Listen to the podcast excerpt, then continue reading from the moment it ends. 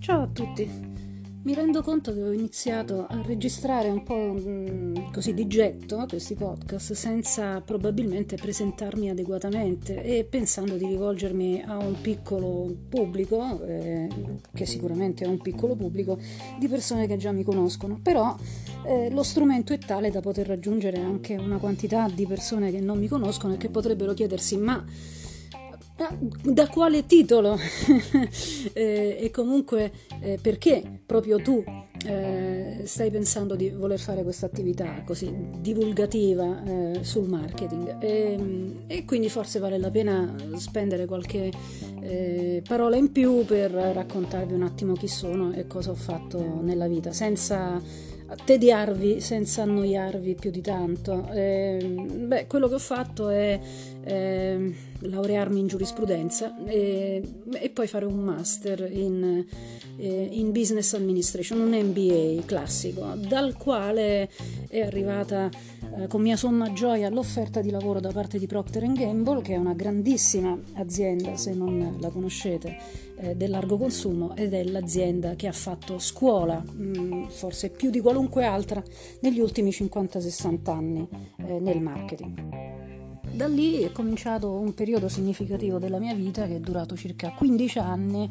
in cui ho girato eh, sia in Italia sia all'estero, eh, sempre nell'ambiente delle grandi multinazionali del largo consumo. E, ehm, indubbiamente questa impostazione eh, mi è servita, eh, soprattutto perché eh, grande importanza eh, nel largo consumo viene data alla parte strategica eh, prima che alla parte esecutiva. Ed è facile capire perché, perché stiamo parlando di prodotti che molto facilmente sono sovrapponibili, sono comparabili, eh, sostituibili, quindi quello che veramente costituisce il valore che è anche il valore eh, nel mercato di questi grandi colossi, di queste grandi aziende, è proprio il contenuto di branding eh, che si è in grado di costruire. Questo contenuto eh, richiede tempo, richiede tempo, richiede costanza, richiede sforzo, soprattutto di pensiero eh, strategico e poi anno dopo anno sicuramente anche di eh, pianificazione e di esecuzione. Poi cos'è successo? Che mi sono chiaramente un pochino stancata di fare la Globetrotter e, ehm, e sono rientrata in Italia e, e mi sono messa in proprio ecco per farvela breve, ho creato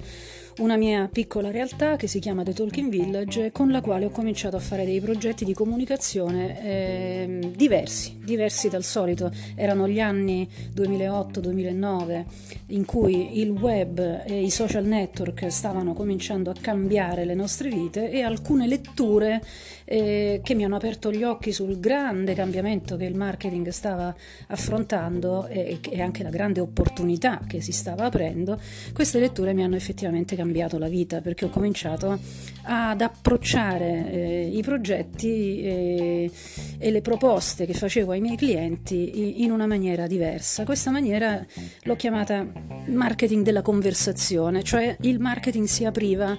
al contributo delle persone. Le persone non erano più un target passivo, le persone cominciavano a dire la loro nei social, a farsi sentire e cominciavano ad avere un'influenza eh, sempre più forte nel, nel, nel, marketing, inteso anche come proprio eh, strategia di, di, di sviluppo di nuovi, di nuovi prodotti, di nuove offerte, di nuovi servizi e anche nuovi modi sicuramente di comunicare. Ma come vi racconterò sempre, vi ripeterò sempre, il marketing non è la comunicazione, cioè non si esaurisce in quello, il, il marketing è il modo con cui eh, scegliamo di stare al mondo quando siamo uh, un'azienda è, è, un, un, prodotto, è il modo con cui decidiamo di portare la nostra offerta e il nostro prodotto nel mondo e questo mondo è appunto il mercato ed è il giudizio nel mercato, poi l'ultima, l'ultima parola definitiva sarà quella. Allora, cosa è successo? È successo che in questi giorni, in cui, come sapete, siamo tutti uh, tesi, e ansiosi, e, ho assistito a qualche brutto esempio, qualche cattiva pratica di, di, di, marketing, dove per marketing non si intende quella disciplina di pensiero eh, che io ho sempre cercato di coltivare e di diffondere anche in tutte le esperienze di docenze che ho avuto e di consulenze eh, in, in, accanto alla mia attività eh, di business. No? E, ehm, è successo che, che probabilmente in questo momento eh, particolare eh, dove siamo tutti più eh, vulnerabili eh, vengono fuori alcune lacune, mancanze, ma che possono essere viste anche come delle grandi opportunità.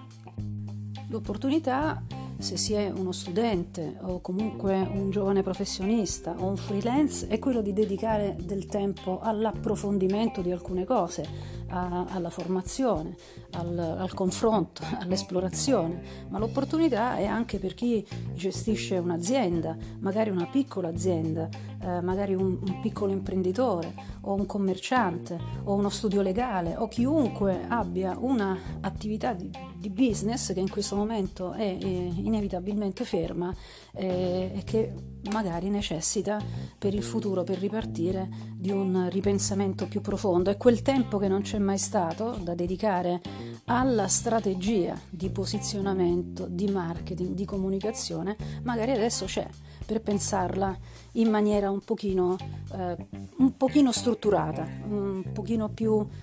paziente, diciamo così. Qual è il grande vizio che secondo me il digitale ci ha eh, instillato nel nostro modo di pensare, nel nostro modo di fare? È quello del tutto e subito probabilmente, col fatto che è tutto realizzabile immediatamente ed è tutto misurabile immediatamente, eh, cediamo alla dittatura del tutto e subito e, ehm, e non dedichiamo tempo alla parte di, eh, di proprio impostazione strategica delle nostre, delle nostre, azioni. Ecco perché sono qui, ecco perché eh, se è un momento opportuno per pensare un, un attimo alle nostre strategie eh, è questo eh, ed ecco perché eh, penso di poter fare qualcosa di utile.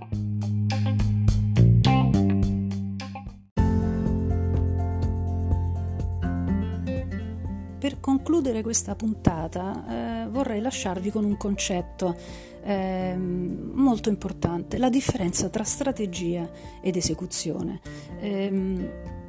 si nota, si nota cioè, la, la, prima cosa in cui si nota la mancanza di una mh, cultura approfondita di marketing è proprio che si fa confusione, un'enorme confusione eh, tra le scelte a monte che sono la strategia eh, di un'azienda, di un brand e le scelte che riguardano poi l'esecuzione di quella strategia.